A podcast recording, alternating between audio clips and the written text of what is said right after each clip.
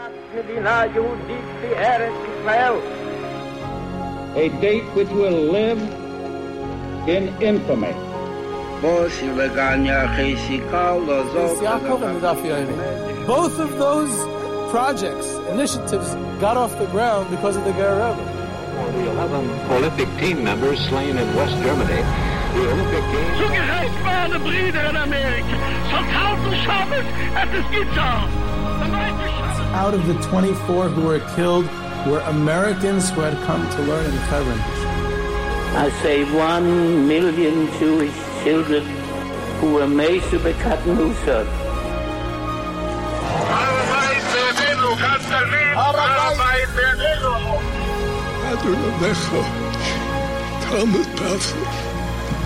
Whoever heard such beautiful words,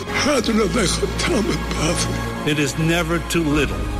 It is never too late, and it is never enough. Jewish History Soundbites, bringing alive the world of our glorious past.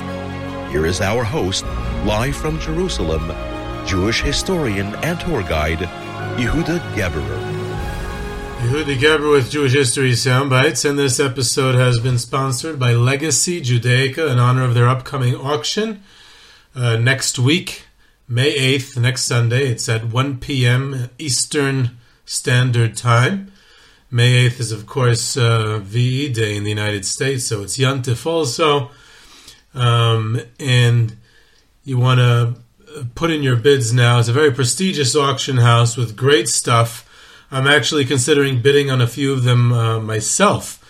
There's a lot of artifacts there that have a lot of historical significance, and you'll also just have fun uh, like I did perusing the catalog. Um, so check out Legacy Judaica on BidSpirit, and of course I'll post uh, the links in the description in the text of the of the podcast and uh, and on Jewish History Soundbite social media. There's it, it's it's a it's a, it's a great it's a great auction. There's lots of first prints and rare Sfarim, a fascinating collection. An overwealth, overwhelming wealth of history represented over centuries, and all these first prints uh, of different books from the sixteenth and seventeenth centuries. There were a few things that caught my eye uh, from later on. Um, there's the, uh, uh, the interesting story of the Sefer HaYovel um, of to- in honor of Reb Shimon Shkup. In nineteen thirty-seven, they, they put out, in order to fundraise for the yeshiva in Grodno, they put out a um, a book in his honor, which is quite rare, uh, you know, for that to happen in in the yeshiva world at the time. It had Rabbi Meir Shapiro, they did that also, uh, but it wasn't that common, so they did it for Reb Shimon Shkup. There's the hat, original Hatvuna, which um, I discussed in the, uh, David Safir and I discussed in the Reb Leib Malin article a few months ago in in the Mishpacha magazine. Um, so there, there is a Hatvuna, which Reb Leib Malin put out, uh, published uh, when he arrived in the United States for Torah and Musar. So there's an original printing of that. There's an interesting book I saw there about the finding, searching for the ten lost tribes. There's another book, Karam Yisrael, about the genealogy of the Rizhin and Chernobyl Hasidic dynasties, an original copy, a wealth of information there. There's an original sefer of the Radziner Rebbe, the Baal Tcheles, Reb Gershon Henach Leiner, his uh, sefer Aina Tcheles, Psil Tcheles, about uh, discovering the uh, Tcheles, what he thought was the cuttlefish. Today it's presumed to be the murex snail, but um, again, that brought the, uh, the the topic to the to the Jewish scene. I also noticed there's a second edition of the Nefesh HaChayim of Reb Chaim Volozhiner, Uh, up for auction, also there on Legacy Judaica. So that was the second edition, uh, printed in eighteen thirty-seven. And the f- second printing uh, of Nefesh HaChayim was the first one to have the Pirkei Benayim, those elusive um, chapters that are in between the third and fourth sections of the work, which I discussed in the Nefesh HaChayim episode. And and were, these these chapters were missing from the first printing. And the question is, what is those chapters all about? Uh, so that's, you know, this is, of course, also has historic value. I saw a pamphlet there about the Warsaw Ghetto Uprising, an original printing of the Mima Makim, uh, Sefer of Ephraim Ashri of the Kovna Ghetto, so there's all kinds of Holocaust-related uh, stuff. And I also noticed that there's the Tehillim, original Tehillim of the Radziner Rebbe, so that's by far the most important item on auction. If you own this Tehillim, then you never even need to recite Tehillim anymore, because just owning it suffices. The only thing that might rival it is that Reb Chaim Kanievsky's Siddur is also going up for auction, though it isn't clear which family member uh, of his will be making the profits on this one. There's also Reb Shamshon Rafal Hirsch's Chuvas Harashba. His personal copy of Chuvas Harashba is on auction, which was given to him by his father as a gift, and it's inscribed uh, to him from his father, which is fascinating. There are there some Sfarim that were owned by the Beis Halevi, such as his copy of Rabbi Kiva Eger with his own personal stamp.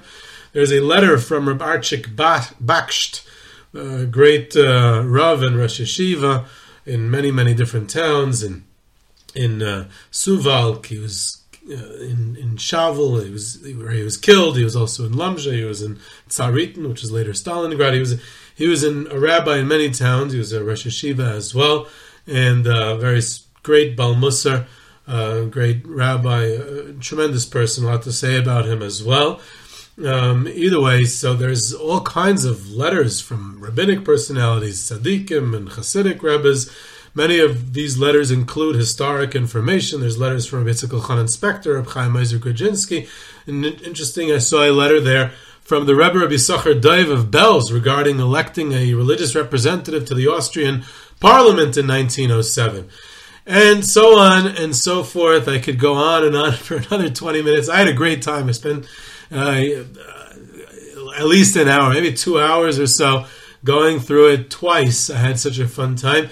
So I highly recommend that the listeners of Jewish History Soundbites go through the catalog of Legacy Judaica uh, auction as well, and hopefully you'll find something uh, exciting to buy, purchase for yourselves or your friends or any other history nerds that you know.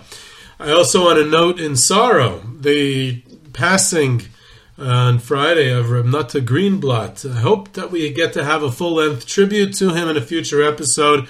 Um, if you have any great stories about him you can share, then send me. If you are interested in sponsoring, then that's even more important to send me and be in touch with me, Yehuda at yehuda geber dot com, because I think he's such a historic personality with So, so much long and rich life and experiences and people who he knew, that it would be very nice to dedicate an episode to Rav Nota Greenblatt, a great and special man. He was a worldwide expert in Gittin and many other areas of halacha, world-class Paisik and Talmud Chacham, and most of all, he was from a different world. Um, he seems to have been everywhere in his youth. He was ninety-six years old at the time of his passing, so he was a real link to a, by, a bygone world. So, a treasure trove of history. May his memory be a blessing. And like I said, we hope to have a full tribute episode to him in the near future.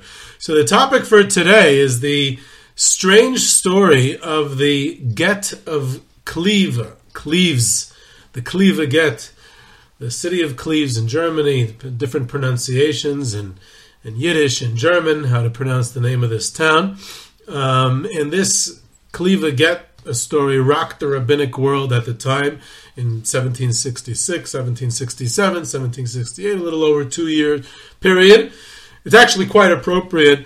Uh, just now, the passing of Rav Nota Greenblatt was the ultimate worldwide respected authority on Gittin. And here we're talking about the validity of this get and how it became this big rabbinic dispute. They could have used uh, Rav Nota Greenblatt to... Uh, to Paskin on that get also. In fact, one of the few times I was privileged to meet Rav Nota was I attended a, a shir of his when I when he vi- was visiting Israel about twelve years ago, and his grandson told me that whenever Rav Nota Greenblatt visited Israel, the Rabbanut in Tel Aviv and Yerushalayim would meet with him and pose all of their accumulated, complicated Gittin questions to him. So he had that universal authority. Either way, so this Kleve Get story, a lot's been written about it and spoken about. In fact, Rabbi Pinny Dunner recently wrote quite extensively on the topic, a whole three-part uh, chapters on his blog, and much has been written about it by many others over the years who are much more competent than me. So I'm going to relate the story, but I want to, instead of focusing specifically on this story, I would like to shift the focus to the broader context, to contextualize the story, as it were. So first, I'm going to go through the basic facts of what happened, and then afterwards, we'll explore, perhaps in a broader perspective, of the Jewish world at the time of this rather strange story of the Get of Cleves. There's this uh, young man uh, named Isaac Nieberg who lived in the German town of Mannheim, which is south of Frankfurt, and he went ahead and married Lea Gunsheisen from the German town of Bonn, uh, which is north of Frankfurt, in uh, in August of seventeen sixty-six in the groom's hometown of Mannheim. This Isaac fellow exhibited some really strange behavior, both during the engagement and especially immediately following the marriage a couple of days later during the Shabbos Sheva Bracha ceremony, when he all of a sudden disappeared, taking a significant sum of money with him on Shabbos morning.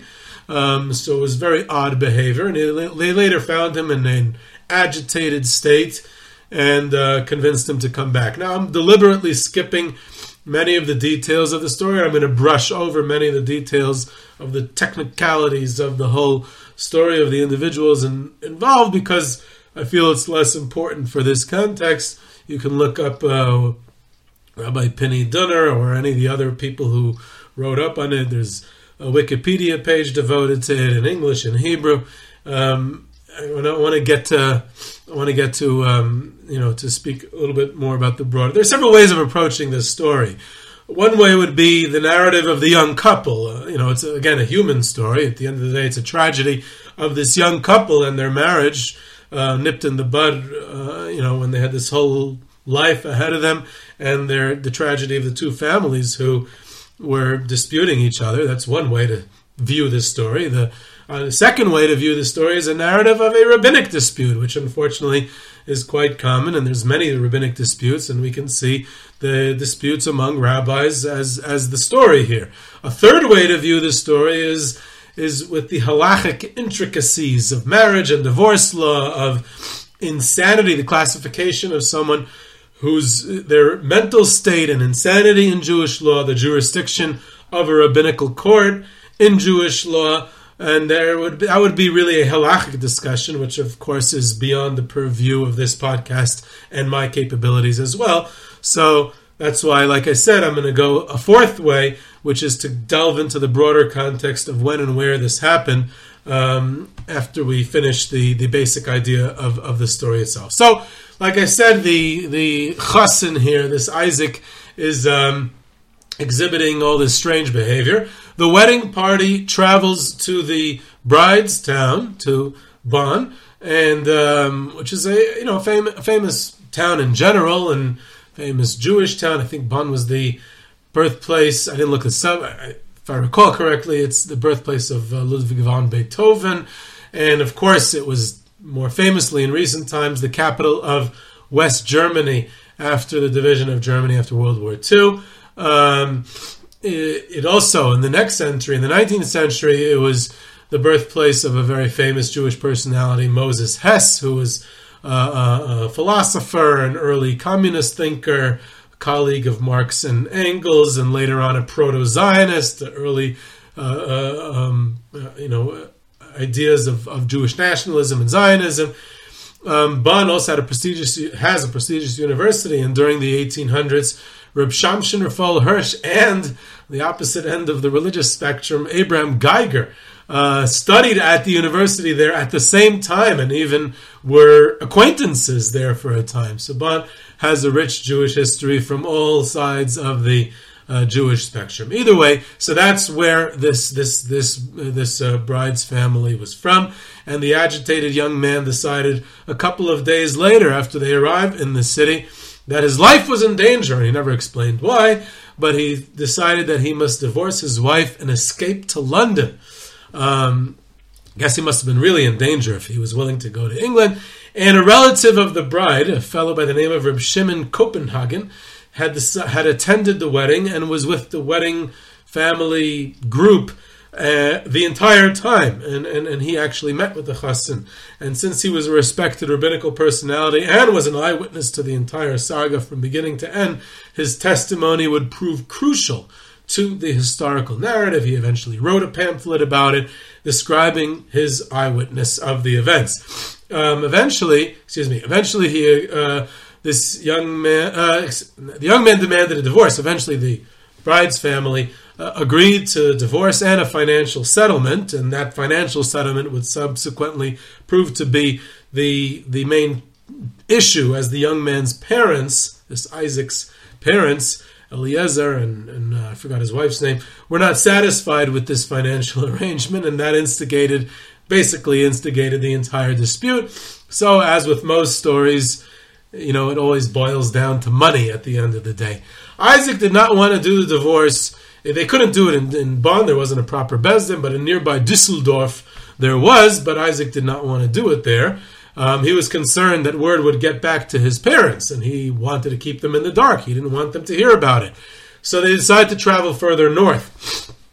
Um, they agreed to travel with him further north in the, in the direction of England, in the general direction on the road. They were kind of like accompanying him on his way, which was his final destination. And there's a small town of Cleve, Cleves uh, on the Dutch border.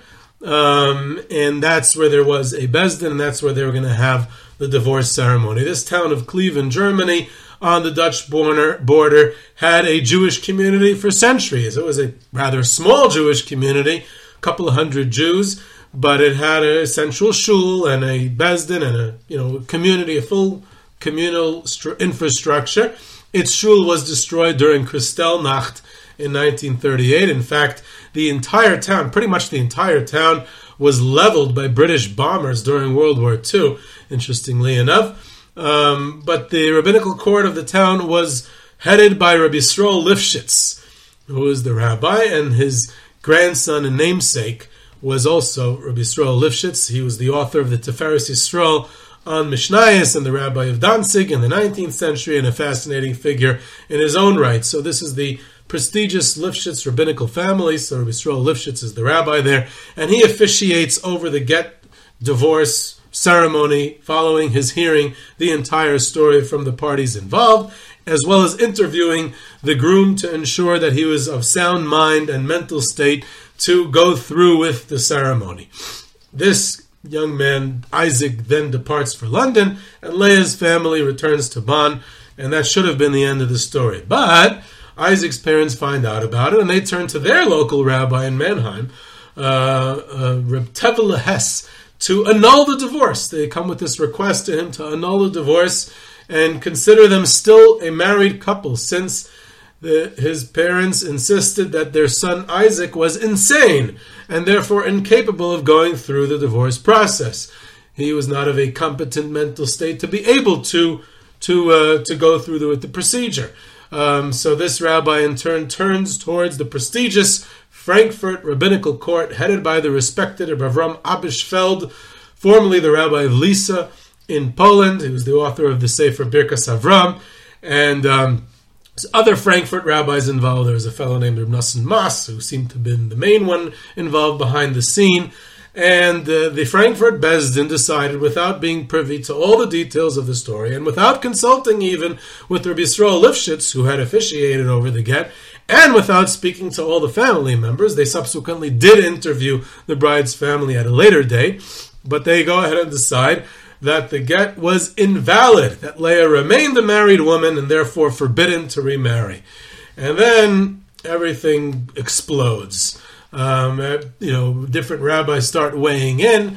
Um, they get the rabbi of London at the time, who, who had formerly been in Frankfurt, actually, Reb David Tevele Schiff, um, to weigh in on the case after he spoke to Isaac, who had turned up in London, and he says there's no problem with the get. It was it's a val- he validated the get. Reb Shaul Lovenstam of Amsterdam validated the get, and then later on the senior Uh, German rabbi at the time, Rabbi Yaakov Emden, the Yavitz, um, he validates the get and speaks pretty strongly publicly about it, about how the Frankfurt uh, Besdin is being quite obstinate in their refusal to accept uh, the fact that the get is valid. Then the Shagas Aryeh, Rabbi Aryeh Leib Ginzburg, Um, and a host of, I'm not going to even go through the entire list, it's a long, long list, a host of other rabbis across Germany and really all over Europe, um, Reb Shlomo of Chelm in Poland, the Merkevas HaMishnah, and, and many others. Um, they joined those who said the get is fine, it's kosher and valid, and the the uh, the um, chassan was of sound mind and sane when he delivered the get, and they actually expressed their surprise and disappointment with the behavior of the Frankfurt rabbis uh, in not accepting their uh, opinion, the widespread uh, opinion. So what had begun as a question of the validity of a get and the role of insanity in Jewish law had by now expanded to a few other crucial areas. Uh, number one, the jurisdiction over a halachic case or dispute by one bezdin. Does that preclude other rabbis from gathering testimony and offering their opinion? The Frankfurt Besdin says, this is our domain. We are the ones who are deciding on this case, and no one else can weigh in on the case uh, whatsoever. It's our case. Uh, that was one issue, because that became a contentious issue. Is that really true? Another question that arose was, can the majority of rabbis across Europe impose their majority view and the minority opinion of the Frankfurt rabbis? Another question that arose was, is a rabbinical court required to share their reasoning at the behest of other rabbis? Because the Frankfurt court did not. And they said, we don't have to. We don't have to disclose our reasons. Um, we uh, sat in a bezdin, and you know, our opinion needs to be accepted. And of course, the issue uh, of communal and rabbinical honor and respect uh, became a big issue. You know, as the it becomes the burning of letters by different rabbis involved, and the banning rabbi, the Frankfurt Besdin bans rabbis who supported uh, the get from becoming uh, rabbis in Frankfurt. And underlying all of this is the struggle to impose rabbinical leadership and control in the modern era. Essentially, that's the real story of the Kliva Get, and that's its everlasting legacy, because it is an issue that has still not been resolved, and by many in the establishment haven't even come to terms with it yet, uh, either, of, of of the modern era, and how the Kahal and, and the uh, rabbinical power has been lessened without the backing of the government in, in modern times. That becomes a major issue. Um, eventually, the main rabbi who weighs in on the issue is Rabbi Heskel Landau, the Noida Yehuda of Prague. And he takes a leading role in the dispute. Uh, at first, he tried to facilitate a compromise between Rabbi Yisrael Lifshitz and the Frankfurt uh, rabbinate, as he had attempted to do several years earlier in the Rabbi Yaakov Emden, Rebbeinu, and Eibishitz dispute. He was sort of the Henry Clay of the Jewish world at the time, always trying to find compromise. Um, and um, I guess we could say he was as successful as Henry Clay as well, because the proposal did not generate much excitement with the Frankfurt rabbinate, who continued to be quite entrenched in their position despite their growing isolation in the rabbinical world. Rabbi Heskel Landau goes ahead and publicly proclaims in Prague um, that the get is valid, Leah is allowed to remarry, and he magnanimously offers to officiate at her wedding himself. And then he launches an all-out assault and attack on the Frankfurt rabbinate for their untenable position, in his opinion. And they responded by publicly burning his letter and making an official rule that banned him and all of his his descendants from Frankfurt for eternity. Um, and, and they also, they said that anyone who supported the get cannot be hired as a rabbi of Frankfurt. I discussed in the episode on Rav Pinchas Horovitz, the Haflah, that that's how he was hired, because he was one of the only rabbis in Europe who did not Uh, get involved in this. This dispute lasts about two years until the unexpected passing of Rabbi Avram Abish of Lisa, the rabbi of Frankfurt, uh, who, which, you know, his passing took the wind out of the sails of the Frankfurt uh, rabbinical court. Um, there are some different unverified versions of what happened to the couple themselves, including a published version a full century later that Isaac returned from London and remarried Leah. This version, when it was published in the late eighteen hundreds, instigated another round of dispute. Uh, the dispute more than more than a hundred years after the events of the story. But what happened to the couple, I, I feel, is a bit anticlimactic. It's like those annoying people who ask you, um, at the end of a story, what happened in the end after you already said the punchline of a story and the lesson of a story, and someone asks, oh well, oh, well what happened in the end, you know? Or, you know, it's like asking what happened to the original Jane Roe of the Supreme Court case. Um, this story goes way beyond the narrative of the individuals involved, and it reverberates through Jewish history for centuries to come, and it goes through much broader context. Um, what's happening in the Jewish world at that time? This story is happening at the crossroads of history. Just two years before this story took place, in Eastern Europe, the government, the Polish kingdom, puts an end to what's known as the Vad Ha'arba Haratzos, the Jewish autonomy uh, of the Kahal that controls Jewish life and regulates Jewish life throughout the Polish kingdom. They put an end to it. A, the whole entire structure comes to an end, and there's no longer this superstructure of Jewish autonomy that is recognized by the government um, in, in the Polish kingdom, which had been seen throughout the Jews of Europe as the ultimate structure of, uh, of Jewish autonomy and rabbinical control, um, which the government had seen as a mechanism of collecting taxes, and now they put it to put an end to it. So that's an important event that happens just two years before. This is the beginning of the end of government-recognized Kahal control with its accompanying uh, ramifications. And slowly over the next century, in Western Europe and in Eastern Europe, and even in countries like in the Tsarist Russian Empire, where they do not grant emancipation to the Jews of the of Russia, there still is an end to the Kahal in eighteen forty-four, but it starts way earlier. It starts already in the seventeen hundreds. Governments begin to stop recognizing the Kahal and Jewish autonomy and taking away the control and power of the Kahal. Uh, so that, that that starts to happen now. That's happening. Of course, we just have to note in general, a few years before this, there's the passing of the Baal Shem Tov in seventeen sixty in Eastern Europe. And there's the beginning of the emergence of the Hasidic movement. So the Hasidic movement is starting to appear on the scene, which is a, a new type of, eventually what would emerge in the nineteenth century is a new type of Jewish community that's not limited to geographical borders of the Kahal. You have, of course, the recent Shabbetai Tzvi debacle, the Jacob Frank controversy. That's a big shakeup in the Jewish community. Even more recently, you had, which rocked the entire, I mentioned it before, rocked the entire rabbinical establishment and communal establishment across Europe, especially Central Europe, the dispute between Rabbi Yaakov Emden and Rabbi Yonasan Eibeshitz, which was related to the Shabbetai Tzvi controversy.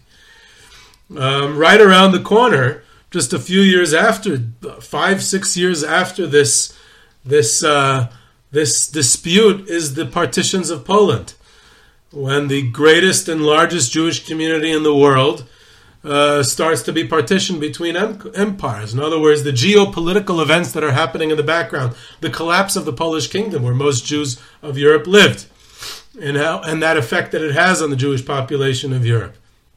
There's, of course, also the soon-to-be collapse of traditional Jewish life in Central Europe, including of the Frankfurt community, um, you know, following the French Revolution, which is right around the corner.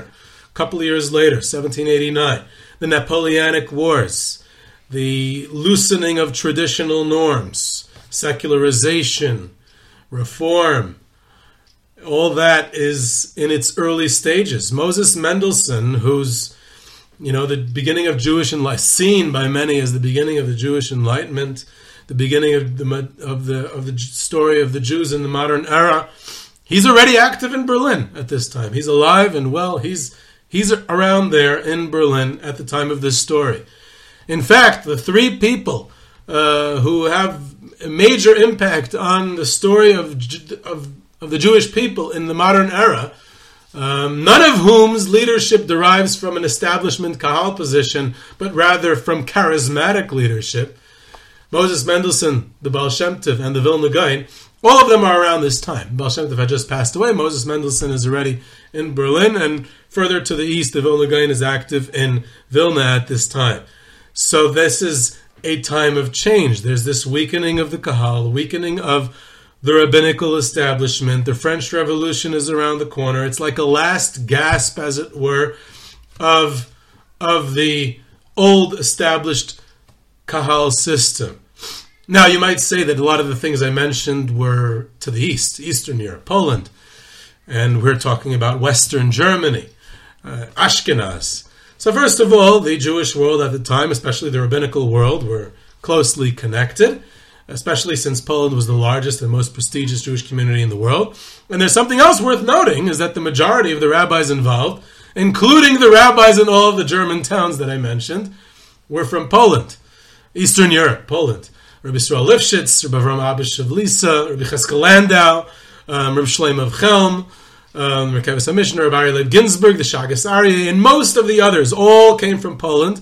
And uh, even though these are towns are in Western Germany, or Prague in Central Europe, so, um, so they're, but they're all from Poland. And that was the custom at the time, that you imported your rabbi from Poland. Um, that was the most most Western European Jewish towns did that in the uh, seventeenth and eighteenth, uh, nineteenth, even twentieth centuries. Um, there's all these geopolitical changes. There's economic changes. The economies are changing, and this has an effect, is beginning to have an effect on Jewish life, eventually leading to urbanization, and eventually in the next century leading to the Industrial Revolution. But even in this earlier stage, in the eighteenth century, there's economic changes which affect Jewish life. This is the dawn of modernity, and the challenges of modernity that it's going to pose for the Kahal and rabbinic establishment.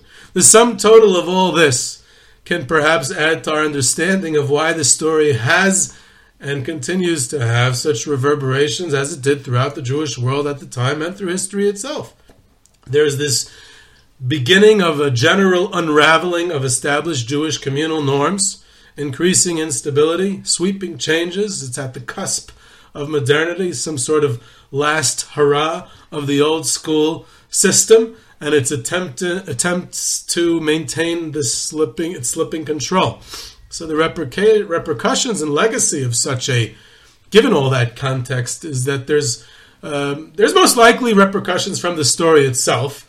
Um, again, there's it's following the recent Uh, story of Rabbi Yaakov Emden, Rabbi Yanis, and Eibeshitz, and that controversy and dispute. So this is the second rabbinical dispute that ended up very bitter, um, with the rabbinical establishment not coming out looking at its finest. So it's very likely that this contributed to the lessening of respect uh, that the office of the rabbinate had had up until that point, and its prestige.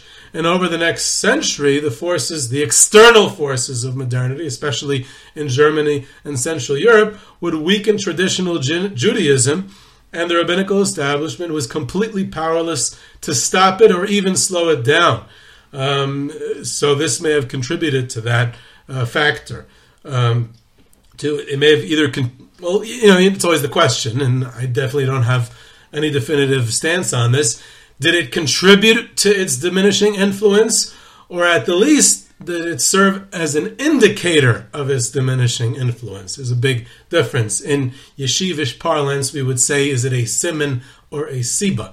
Uh, the irony, of course, of all this is that the Frankfurt Rabbinate, uh, in, in their obstinate position against the overwhelming majority of, of the rabbis at the time, and the anger they express at Rabbi Heskel Landau, the Night of Yehuda, in, in hindsight, it's kind of tragic or ironic that this community uh, basically disappeared a few years later.